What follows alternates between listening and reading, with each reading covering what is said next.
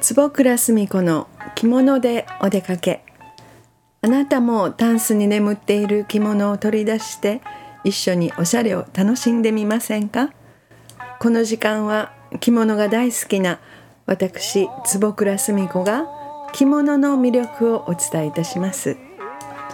えー、すっかり秋も深まってまいりまして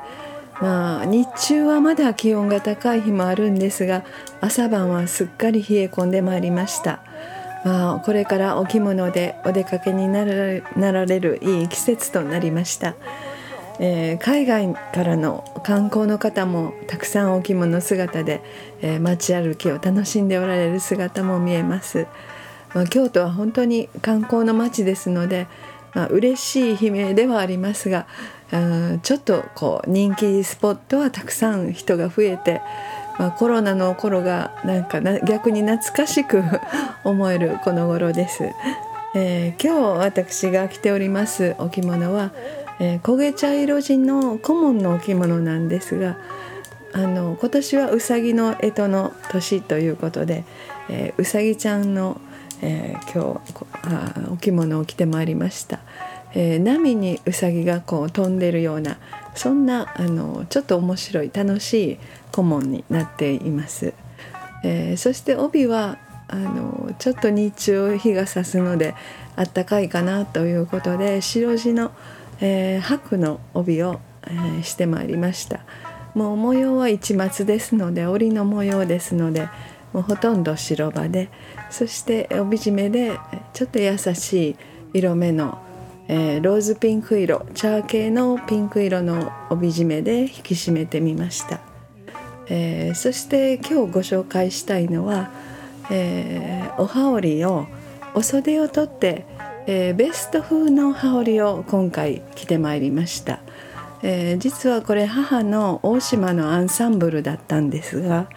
えお着物はよく着るんですが羽織を合わせてアンサンブルできるということが最近は少なくなりましたので、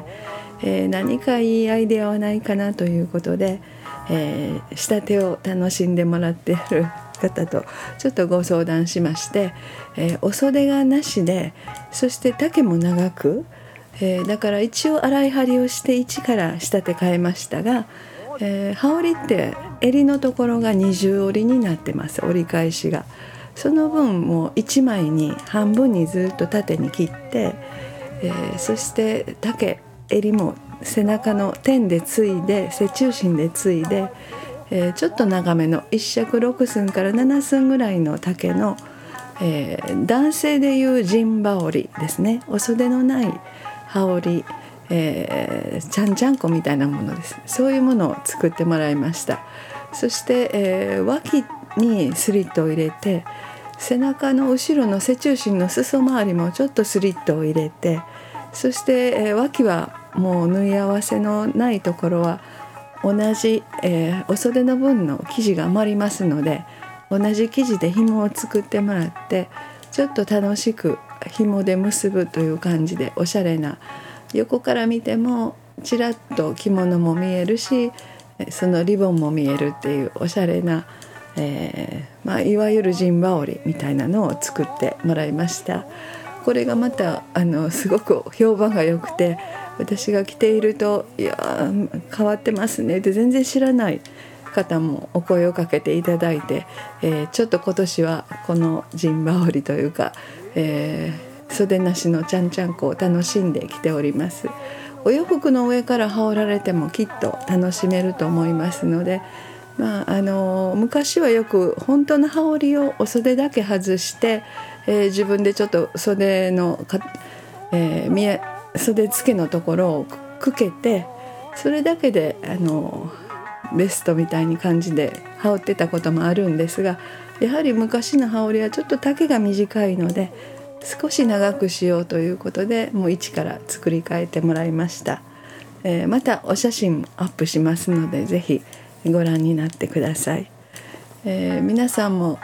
きっとタンスの中にこういう、えー、アンサンブルの羽織って眠ってると思いますのでちょっとしたアイデア次第でまた生まれ変わってそしてねあの背中が1枚羽織るとベストでもすごくあったかいんです。